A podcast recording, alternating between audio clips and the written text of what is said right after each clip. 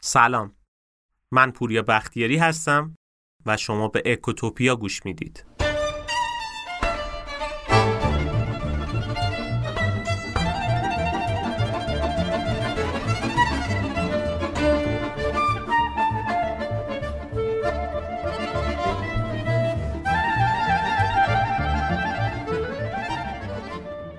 واقعا بدون اقراق میشه دهه 90 رو توی ایران دهه سیاه اقتصادی نامگذاری کرد. دورانی که تحریم و کرونا و سیل و زلزله اتفاق افتاد و متاسفانه مدیریت خیلی ضعیفی هم داشتیم. این دو عامل در کنار همدیگه به معنی واقعی باعث شکلگیری یه فاجعه اقتصادی به تموم معنا شد. دورانی که عدد رقم و گزارش ها رو اگه ببینیم نشون میده که از هشت سال جنگم بدتر بوده. بله درسته. واقعا تورم و شرایط اقتصادی توی دهه 90 از دوران جنگم بدتر بود. دورانی که شوکای اقتصادی و تحریم داشتیم چندین دوره جهش قیمت مسکن و ارز و خودرو و حتی خوراکی مصرفی رو دیدیم و همه اینا باعث شد یه فاصله طبقاتی خیلی زیادی شکل بگیره توی جامعه. کسایی که دارایی داشتن داراییشون با تورم یا حتی خیلی بیشتر از تورم رشد کرد. مثلا کسی که بنز 400 میلیونی خریده بود الان شده ماشینش حدود 15 میلیارد تومن. حالا اصلا کالاهای لوکس رو فاکتور بگیریم. کالاها و نیازهای ضروری مثل مسکن قبلا می‌شد براش برنامه ریزی کرد و با یه برنامه ریزی درست مالی با حتی حقوق کارمندی می‌شد خونه خرید. ولی خب کسی که دارایی نداشت فقیر و فقیرتر شد. حالا در نظر بگیرین کسایی که تازه توی این دوران دارن وارد بازار کار میشن یا می‌خوان ازدواج کنن و تشکیل خانواده بدن. مگه می‌تونن این کار رو انجام بدن به تنهایی؟ حرفای رویا فروشا رو دور بریزید. اگه واقعا کسی الان حامی مالی نداشته باشه خیلی سخته. اصلا نشدنیه که بتونه پیشرفت خاصی توی زندگیش ببینه. اینا همه رو گفتم که به این نکته مهم برسیم. باید هوای بچه های امروز رو داشته باشیم. این اپیزود با بقیه اپیزودا یکم متفاوت تره چون تا الان ما توی اکوتوپیا توی اپیزودهای مختلف اومدیم راجع به رفتار دولت و کلا سیاستمدارا صحبت کردیم و اشتباهات اونها رو بیان کردیم که اگر چه کاری می‌کردن بهتر بود. ولی روی صحبتمون توی این اپیزود با سیاستمدارا نیست. روی صحبتمون با پدر مادراییه که باید هوای بچه هاشون رو تا جایی که می‌تونن و توان دارن داشته باشن. خیلی از پدر مادرها هستند که هنوزم باور ندارن شرایط چقدر بد شده و به این فکر می‌کنن که بچه هاشون باید مثل خودشون سختی بکشن تا موفق بشن. همین تفکر باعث شده اگه پولی هم دارن به بچه ها ندن. توی این اپیزود می‌خوایم راجع به تفکر غلطی که نهادینه شده صحبت بکنیم. راجع به چی می‌خوایم حرف بزنیم؟ راجع به مفهوم مهمی به نام ارث. می‌خوایم راجع به این صحبت کنیم که چرا باید ارث رو قبل از مرگ تقسیم کرد. قبل از شروع اپیزود یه خواهش جدی دارم. لطفا تا آخر این اپیزود عینک تعصب و کنار بذارید. یکم اون باورایی که تا الان داشتید رو هم نادیده بگیرید و آخرین اپیزود فکر کنید. و اگه به نظرتون این حرفا درست اومد واقعا سعی کنید عملیش بکنید یا این موارد رو به بقیه هم توصیه بکنید که اونا هم انجام بدن. سعی کردیم توی این اپیزود به چالش ها و سوال هایی که ممکنه براتون پیش اومده باشه که ما نباید ارث رو قبل از مرگ تقسیم بکنیم جواب بدیم. پس یکم با دقت بیشتر این اپیزود رو گوش بکنید و سعی کنید به افرادی که می‌شناسید توصیه کنید که این اپیزود رو گوش کنن. به نظرم مقدمه کافیه. بریم وارد اپیزود امروزمون بشیم که به نظرم یکی از مهمترین اپیزودامون هم هست. پس لطفا یه نیم ساعت کارا رو کنار بذارید یکم حواستون رو به من بدین و یکم به این حرفایی که گفته میشه فکر کنید.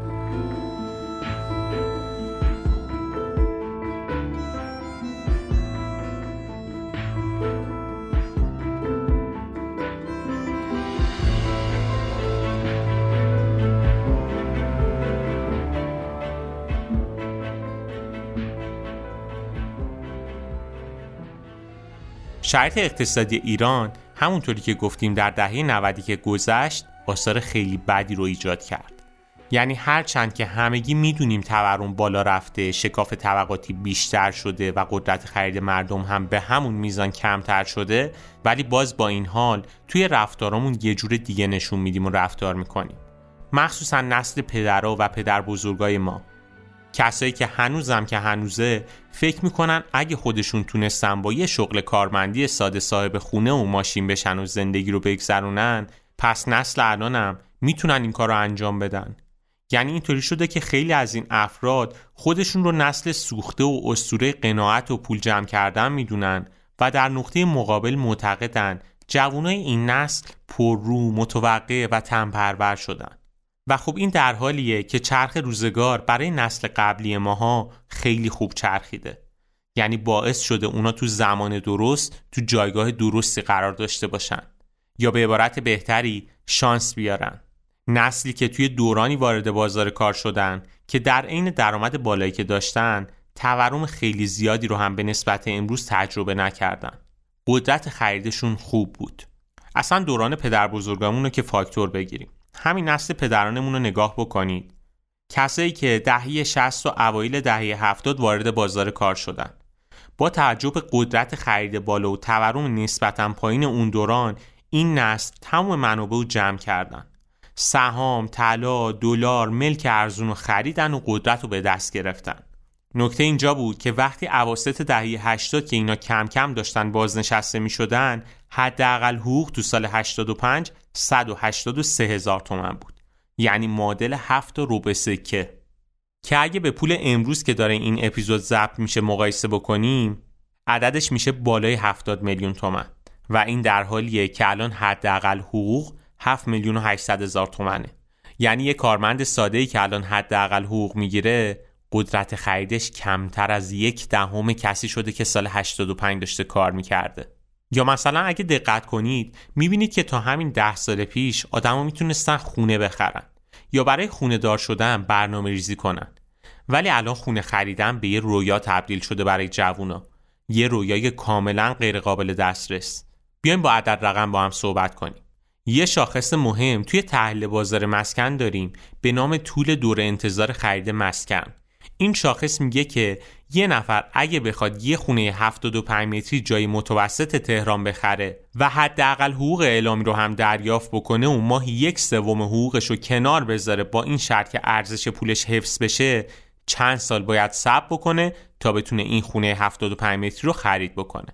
تا همین چند سال گذشته این عدد حدود 27 بود که خب منطقی هم بود.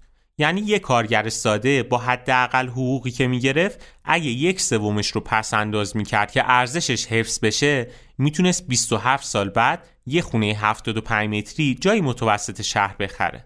که خب کاملا منطقیه. یعنی موقع بازنشستگی علاوه بر سنواتی که می‌گرفت با پس انداز این 27 سال کار کردنش هم می‌تونست یه خونه بخره. اما الان این عدد به بالای 260 رسیده. یعنی باید 260 سال شما کار بکنید ماهیانه یک سوم حقوق رو کنار بذارید تا شاید بتونید خونه بخرید. حالا حتی اگه یه نفر کل حقوقش رو هم دست نزنه و نگه داره برای خرید خونه بازم باید 80 سال کار بکنه دست به حقوقش نزنه تا شاید بتونه اون خونه رو خرید بکنه. که خب این یعنی نشدنیه. یا به عبارت بهتری رسما خرید خونه به یه رویای دست نیافتنی تبدیل شده برای بچه های امروز. حالا همه اینا در کنار اینه که نسل قبلی ما وقتی بازنشسته شدن با پول سنواتشون هم می‌تونستن خیلی کارا بکنن. مثلا ماشین خارجی خوب بخرن سفر خارجی برن و کلی کارهای دیگه انجام بدن. حقوق و درآمد خوب در کنار شرایط اقتصادی باثباتتر از امروز باعث شد که فاصله ثروت نسل قبلی با نسل ما خیلی زیاد بشه. اصلا یکی از علتهای اصلی تنش بین این دوتا نسل هم همینه. نسلی که خودش رو اسطوره قناعت و تلاش می‌دونه و دائما بچه هاش رو نصیحت می‌کنی که ما خواستیم و تونستیم شما دارید تنبلی می‌کنید. اگه تنبلی نکنید و راه ما رو تکرار بکنید شما هم می‌تونید به این دارایی که من الان دارم برسید. نسلی که خودش با حقوق ثابت و بیمه دائما بچه هاش رو نصیحت می‌کنه که استارتاپ ها رو رها بکنید از رویا بیاین بیرون اینا براتون نون و آب نمیشه. برین دنبال یه جایی که بیمه بشید. توجه داشته باشید. قسم روزه خوندن و ذکر مصیبت نیست. اینا رو لازم اول اپیزود بگم. چون خیلی از افراد نسل گذشته تصورات خیلی غلطی از نسل فعلی دارن. این نسل الان نه تنها تنبل نیستن بلکه خیلی هم پرکارتر و پرتلاشتر از نسل قبل خودشون شدن. مخصوصا خانم ها قبلا یه نفر توی خونه کار می‌کرد. خرج کل خونه رو می‌داد ماشین می‌خرید خونه می‌خرید مسافرت می‌رفت. برای روز مبادا هم پس انداز می‌کرد. خانم خونه هم معمولا به خانهداری مشغول بود. ولی الان چه اتفاقی افتاده؟ الان علاوه بر اینکه زن و شوهر هر دوتاشون دارن تمام وقت کار می‌کنن همه کارهایی که نسل قبل می‌کردن مثل تمیزکاری و پخت و پز و اینا رو هم دارن خودشون انجام میدن. و نکته دردناک اینجاست که آخر ما هم چیزی براشون باقی نمیمونه که بخوام برای روز مباد و پس انداز بکنن. این نسل الان خیلی باسوادتر از نسل قبل شدن. نسل گذشته خیلی نیازی به تحصیلات بالا نداشت. با همون دیپلم و سیکل و حتی خیلیشون دیپلم ردی بودن. اینا با این مدارک وارد بازار کار شدن. چون فضای کار خوب براشون مهیا بود. پس خیلی نیاز به درس خوندن هم احساس نمی‌شد. ولی الان سطح تحصیلات نسل فعلی خیلی بالاتر از گذشته است. یه آمار جالبم بگم بد نیست بدونید. 50 درصد کارهای دنیا در دست نسلیه که فقط 10 درصد ثروت رو در اختیار داره. اینا همه رو تا الان مقدمه گفتم که شما رو با عمق فاجعه آشنا بکنم. واقعا توی ایران شرایط اقتصادی توی دوره های محدودی خوب بوده و همه خودشون رو نسل سوخته می‌دونن. که البته این رو رد نمی کنم تا حدی حق دارن. ولی این نسل فعلی واقعا مظلومن. نسلی که جنگ رو ندیدن ولی شرایط اقتصادی بدتر از جنگ رو تجربه کردن. واقعا باید به این نسل کمک کرد و هواشون رو داشت. چون توی این شرایط اقتصادی دردناک وقتی یه نفر ببینه که رقم این همه تلاش و درس خوندن و کار کردن منابع در دست نسل قبلیه و هر چقدر تلاش کنه امکان نداره که بتونه سطح زندگی معادل پدران خودش رو داشته باشه باید صبر کنه تا روزی شاید بهش ارسی برسه و شرایطش بهتر بشه.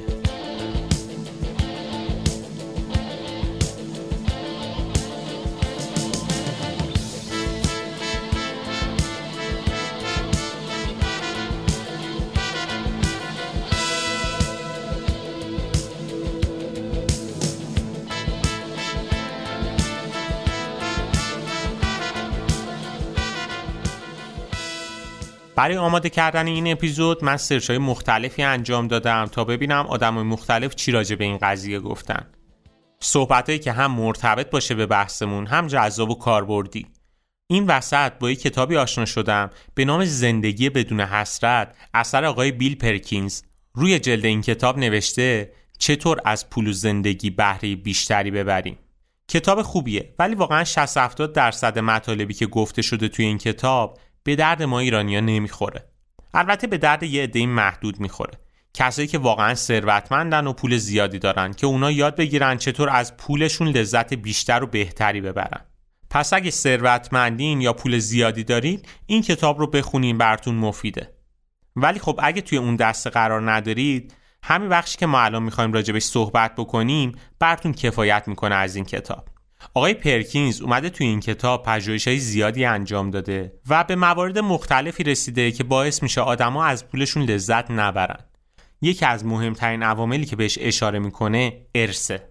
توی این کتاب میگه که خیلی از مردم زندگی رو مثل بازی های کامپیوتری می‌بینن و فکر می‌کنن هر چقدر سکه بیشتری جمع بکنن امتیاز بیشتری هم می‌گیرن.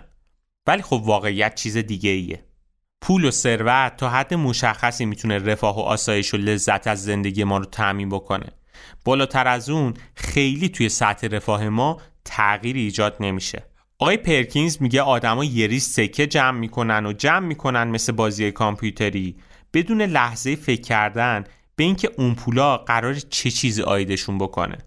اگه واقعا شما زمان زیادی رو صرف جمع آوری سکه بکنید ولی در حالی بمیرید که خیلی هم بهره از اون پول نبردین این سکه های اضافه تر باعث شده ساعت های پر ارزشی از عمرتون رو بیهوده تلف کنید که بازگردوندنش غیر ممکنه. اگه شما در حالتی بمیرید که مثلا یه میلیون دلار یا معادل ایرانی ما 50 میلیارد تومن پول توی حسابتون باقی مونده باشه یعنی شما تجربه ها و لذت های از زندگی به ارزش یه میلیون دلار رو از دست دادید و لذتش رو هیچ وقت نچشیدین. به هر مدلی حساب بکنیم این وضعیت خوب نیست. توجه داشته باشید وقتی میگیم لذت صرفا منظورمون این نیست که اون پول رو برای لذت های شخصی استفاده کنیم. اونم هست. ولی واقعا یکی از لذت های اصلی هر پدر و مادری رشد و پیشرفت بچه هاشه ما که می‌دونیم تهش وقتی نباشیم بچه همون قرار این ارث رو استفاده بکنن و ازش لذت ببرن. چرا تا وقتی زنده هستیم لذت بردن بچه رو نبینیم؟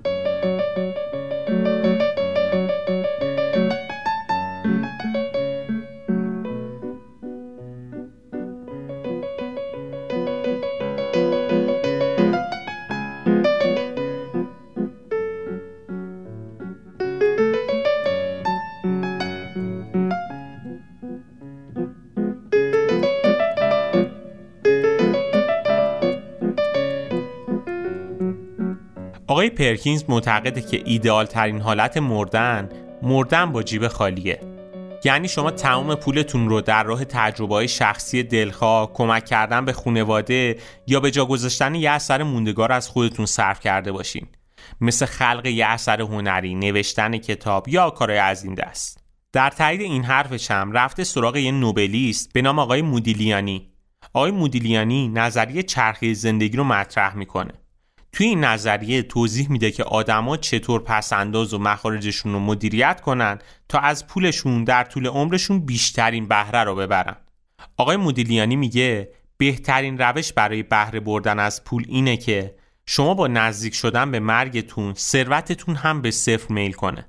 به عبارت بهتری اگه بدونید دقیقا کی میمیرید باید به مدلی زندگی کنید تا با جیب خالی بمیرید. اگه اینطوری نشه شما نمی‌تونید بیشترین لذت رو از پولتون به دست بیارید. اما خب یه مسئله مهم پیش میاد. اونم این که هیچ کس از زمان مرگش آگاه نیست. که اینجا آقای مودیلیانی میگه برای اینکه نه ثروت هنگفتی بعد از شما باقی بمونه و نه توی فقر مطلق بمیرید کافیه بیشترین زمانی که فکر می‌کنید زنده هستید رو در نظر بگیرید. مثلا خیلی کمن آدمایی که بیشتر از 120 سال عمر کنن دیگه. شما بشین مخارجتون رو حساب بکنید ببینید توی یک سال چقدر خرج دارید. و این محاسبه رو انجام بدین که شما اگه تا 120 سال بخواین زنده بمونید به چقدر پول نیاز دارید. اون مقدار رو ذخیره کنید و مابقیش رو خرج بکنید تا بتونید از پولتون بیشترین لذت رو ببرید و کیفیت زندگیتون به بالاترین حد باشه. خب تا اینجا همه این بحثا رو انجام دادیم که به موضوع این اپیزود برسیم. ارث. یعنی حالا که شما هم متوجه شدین شرایط چقدر بده و هم اینکه واقعا باید لذت حد اکثری رو از پولتون تا وقتی زنده هستید ببرید بریم سراغ مبحث خودمون ارث و ببینیم بهترین راه چیه.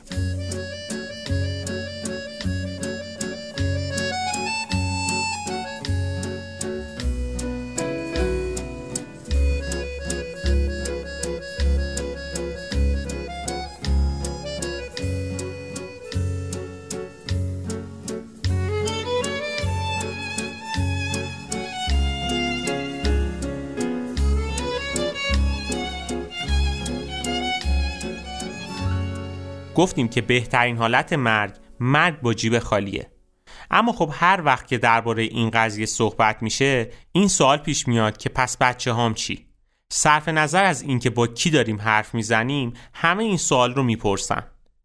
اینجا چند تا نکته رو مد نظر داشته باشین.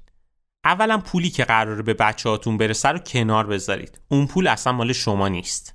پس وقت که داریم از زندگی بدون حسر از حرف می‌زنیم یعنی داریم میگیم تمام پول خودتون رو خرج بکنید یا به عبارت بهتری اون چیزی که برای بچهاتون کنار گذاشتین که بعد از مرگتون بهشون برسه چرا باید حتما صبر کنیم تا ما از دنیا بریم و اون پول به بچه همون برسه؟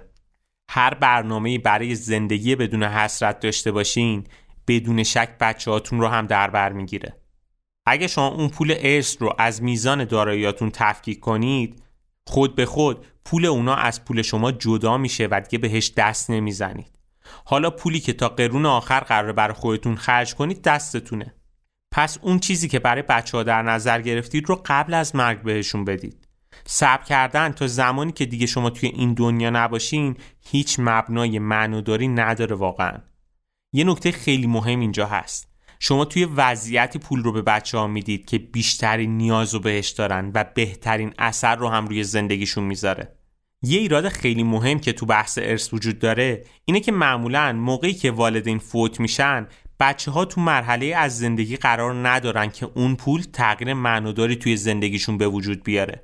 اگه شما صبر کنید تا از مسیر دست عجل روزی پولی به بچه هاتون برسه دارین زمان بندی که این هدیه رو قرار به بچه ها بدید رو به بخت و اقبال و شانس حواله می‌دید. اصلا یه سوال مهم. چه تضمینی وجود داره که بچه هاتون زودتر از شما فوت نشن؟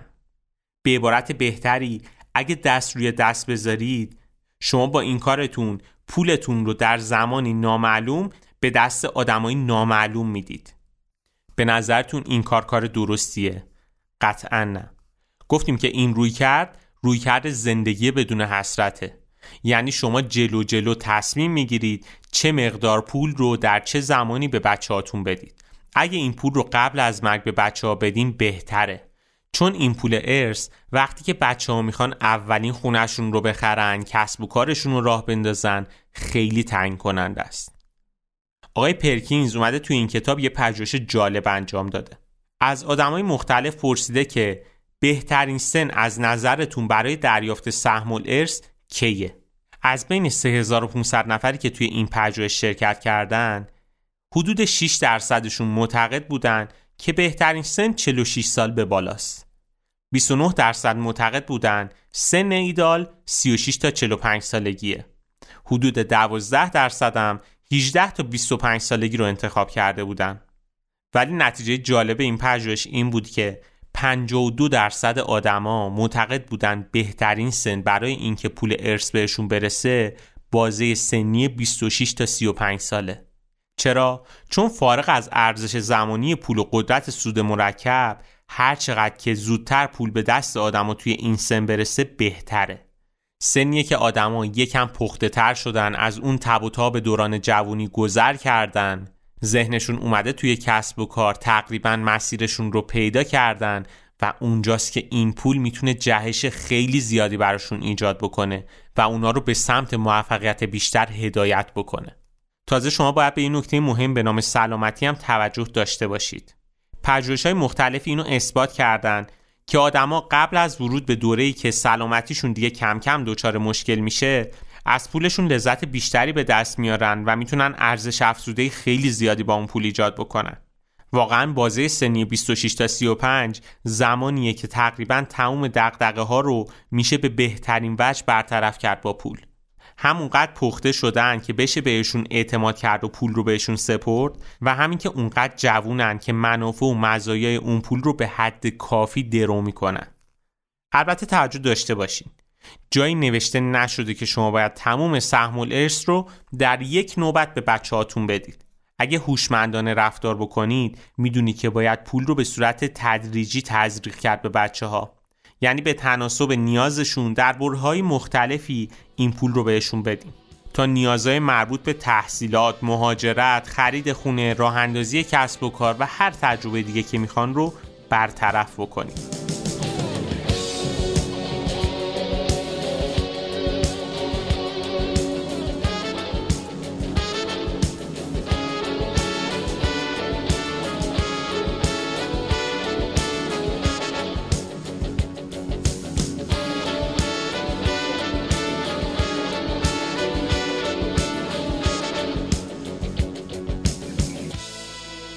با خیلی از آدما که راجع به ارث صحبت می‌کنیم یه استدلال جالب میارن میگن من وصیت نامه نوشتم و بعدش مشخصه که به کی قرار چقدر برسه دیگه یعنی میگن من توی وصیت نامه برای آدمای مختلف پول کنار گذاشتم که حتی یه سریشون از من پیرترن مثل مادرم، خواهرم، برادرم یا حتی آدمای کوچیکتر از من مثل بچه هام.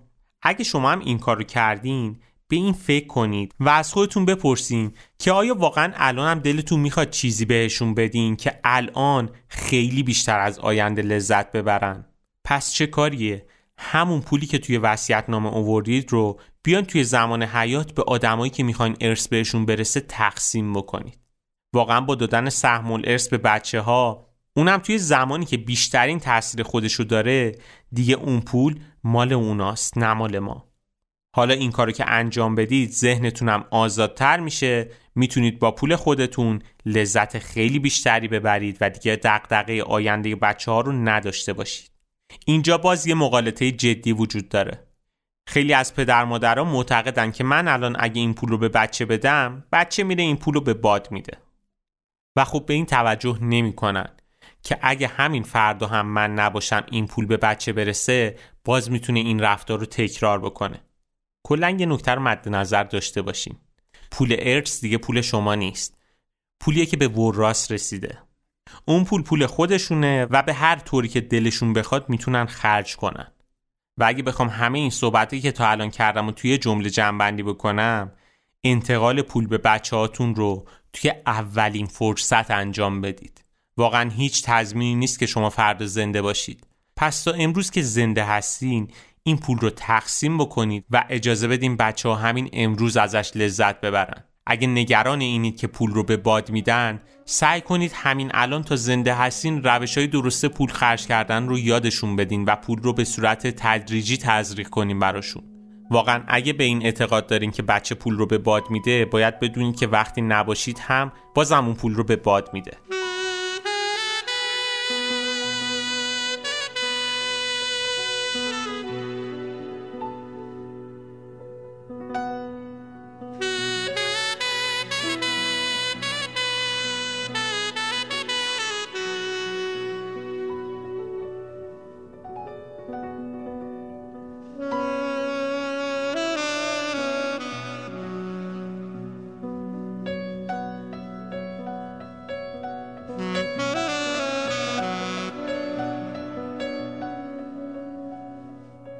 یه نکته مهم دیگه که باید بهش توجه داشته باشید بحث مالیات بر ارثه. یعنی شما وقتی که فوت بشید کل اون پولی که دارید که به بچه ها و وراست نمی‌رسه.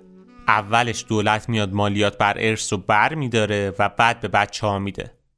که این عدد مالیات هم اصلا عدد کمی نیست. واقعا یه سوال. جدی خودتون دلتون نمیسوزه. پولی که این همه براش زحمت کشیدید تلاش کردید که بتونید زندگی بهتری برای خودتون و خانوادتون ایجاد بکنید. حالا بخواد یه بخشی از اون پول به دولت برسه. واقعا براتون زور نیست این مورد؟ چرا بخوایم این پول رو به دولت بدیم؟ بیایم تا زمانی که زنده هستیم خودمون این ارث رو تقسیم بکنیم که این پول بیشتر به بچه هامون برسه نه به دولت. از طرفی باید توجه داشته باشیم. علیرغم اینکه پول عامل مهمیه حس دوست داشته شدن هم برای پدر مادرها عامل خیلی ارزشمندیه. پس بیایم تا وقتی زنده هستیم این پول ارث رو تقسیم بکنیم که بچه همون به این فکر نکنن که اگه یه روزی پدرم فوت شد مادرم فوت شد من می‌تونم با پول ارسی که بهم می‌رسه فلان کار رو انجام بدم. یا به عبارت بهتری بیایم ارث رو همین الان تقسیم بکنیم تا به جای اینکه بچه‌هامون روز شماری بکنن برای تاریخی که ما نیستیم و ارث به دستشون برسه پول ارث رو همین الان بهشون بدیم که تا وقتی زنده هستیم پشت سرمون جلامون بگن اه دم این پدر مادرم گرم که باعث شدن من الان بتونم فلان کار رو انجام بدم. واقعا چه لذتی بیشتر از اینکه ما بتونیم شادی بچه هامون رشد و پیشرفتشون رو ببینیم و اینکه کیف کنیم که اینا به آرزوهاشون دارن می‌رسن.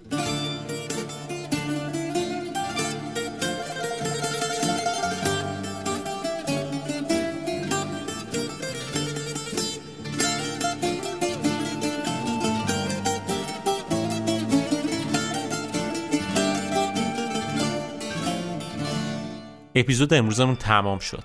سعی کردم توی این اپیزود با بیان مباحثی که گفتیم یه تلنگر کوچیک زده باشیم تا شاید روی یه سری واقعا اثر داشته باشه و بهش فکر کنن بیایم با همدیگه یه جمعبندی بکنیم ببینیم چی گفتیم تا الان.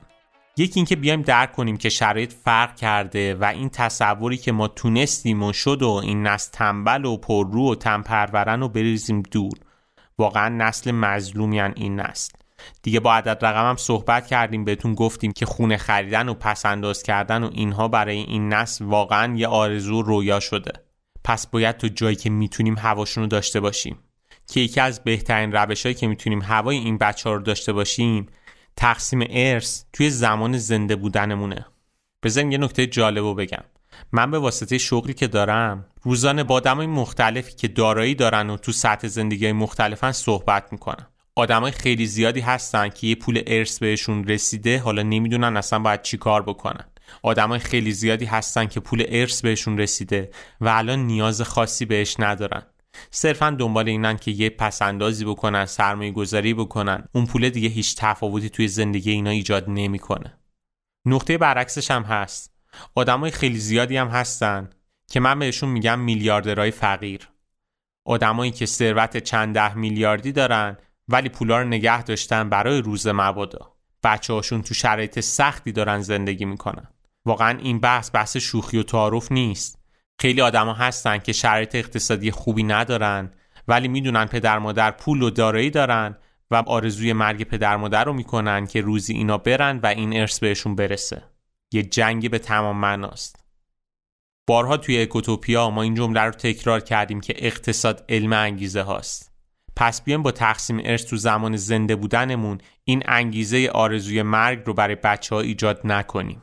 توی این اپیزود راجع به یه سری مقالطه هم صحبت کردیم. گفتیم که اولا چه تضمینی وجود داره که بچه هاتون بعد از شما فوت میشن. پس تا زنده هستن کمک کنیم کیفیت زندگی اونا بیشتر بشه. مورد دیگه این که گفتیم بهترین سن برای تقسیم ارث طبق نظرسنجی که انجام شده بازه سنی 26 تا 35 که اون آدما انرژی خیلی زیادی برای کار کردن دارن. فکرشون بازه و از طرفی جوونن می‌تونن از اون پول بیشترین لذت رو ببرن. راجع به یه نکته مهم دیگه هم گفتیم. گفتیم که جایی نوشته نشده که شما همه سهم الارث رو یک جا به بچهاتون پرداخت بکنید. و اگه هوشمند باشید پول رو به صورت تدریجی تزریق می‌کنید. تا تو برهای زمانی مختلفی که بچه ها تو نیازهای مختلفی دارن بتونیم اون نیازها رو برآورده بکنیم.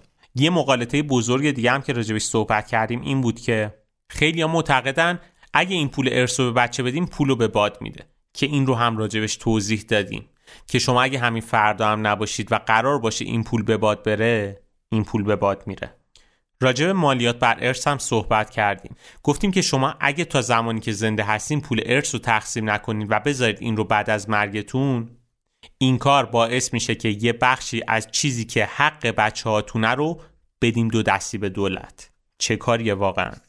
این همه برای این پول زحمت کشیدید تلاش کردید بذارید بچه هاتون استفاده بکنه نه دولت. واقعا چراغی که به خونه رواست به مسجد حرومه.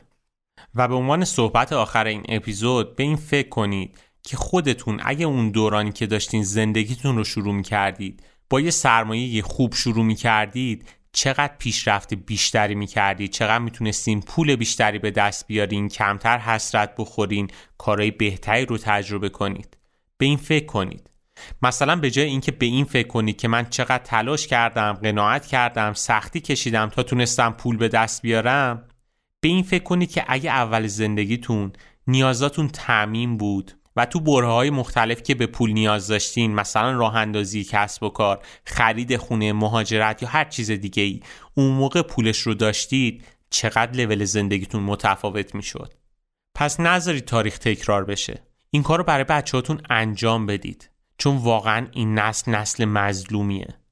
نسلی که قدرت خریدش الان کمتر از یک دهم اون دورانی که شما شرایط مشابه داشتید. نسلیه که جنگ رو ندیده ولی شرایط بدتر از جنگ رو تجربه کرده. نسلیه که توی یه اقتصاد بی ثبات داره زندگی می‌کنه و داره کار می‌کنه تلاش می‌کنه خودش همسرش دو نفر دو شیفت دارن کار می‌کنن و چیزی هم باقی نمیمونه. واقعا به این موارد فکر کنید. و نکته آخرم این که پول ارث پول شیرینیه. به هر کسی برسه می‌تونه با اون پول لذتهایی برای خودش ایجاد بکنه و سطح و کیفیت زندگیش بالاتر بره و لذتهای جدیدی رو تجربه کنه. پس بیایم تا وقتی زنده هستیم این لذت بچه رو ببینیم. و نکته آخرم این که به صحبت این اپیزود خیلی بیشتر فکر کنید. خیلی وقتا شاید به این حرف فکر کردیم گوشه ذهنمون رد شده ولی خب این اپیزود یه تلنگر خوبه. این تصوری که باید ارث بعد از مرگ به دست نسل بعدیمون برسه یه تصوریه که اکثر آدمای جامعه باورش دارن. به عبارت بهتری اموال رو مصادره کردن تا شاید توی روزی توی زمان نامعلومی بهشون برسه. پس نذاریم این اتفاق بیفته. بیایم هوای بچه رو داشته باشیم و ارث رو تا زمان که زنده هستیم تقسیم بکنیم. از طرفی شما اگه تا وقتی زنده هستید این پول ارث رو تقسیم بکنید از خیلی از دعواها و جنگ و جدلای بعد از مرگتون هم جلوگیری کردید. واقعا اگه یه سری به دادگاه ها بزنید و با وکلا و حقوقدانا حرف بزنید متوجه این موضوع میشید که چقدر خواهر برادرها و خونواده ها سر همین پول ارث با هم دعوا کردن و به مشکلات جدی خوردن. بیایم این مشکلات رو همین الان تا زنده هستیم حلش بکنیم و اجازه بدیم روابط خانوادگی بعد از مرگمون هم حفظ بمونه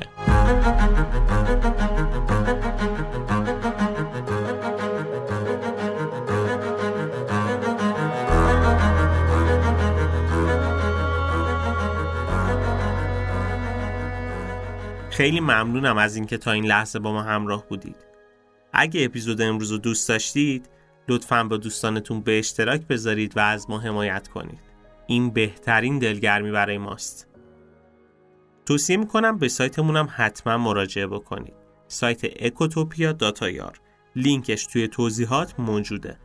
اونجا بیشتر از هزار تا مقاله و مطلب علمی وجود داره که سعی کردیم به زبان خیلی ساده بیان بکنیم که شما بتونید بهتر با این مسائل اقتصادی و مدیریتی و مسائل سیاسی روزمره آشنا بشید و ازش استفاده بکنید. علاوه بر این توی سایت ما معرفی کتاب و نقشه راه هم گذاشتیم برای کسایی که به مطالعه بیشتر علاقه دارن. دوست دارن یه مسیر مطالعاتی رو طی بکنن. کلی دوره آموزشی هم اونجا هست که می‌تونید ازش استفاده کنید.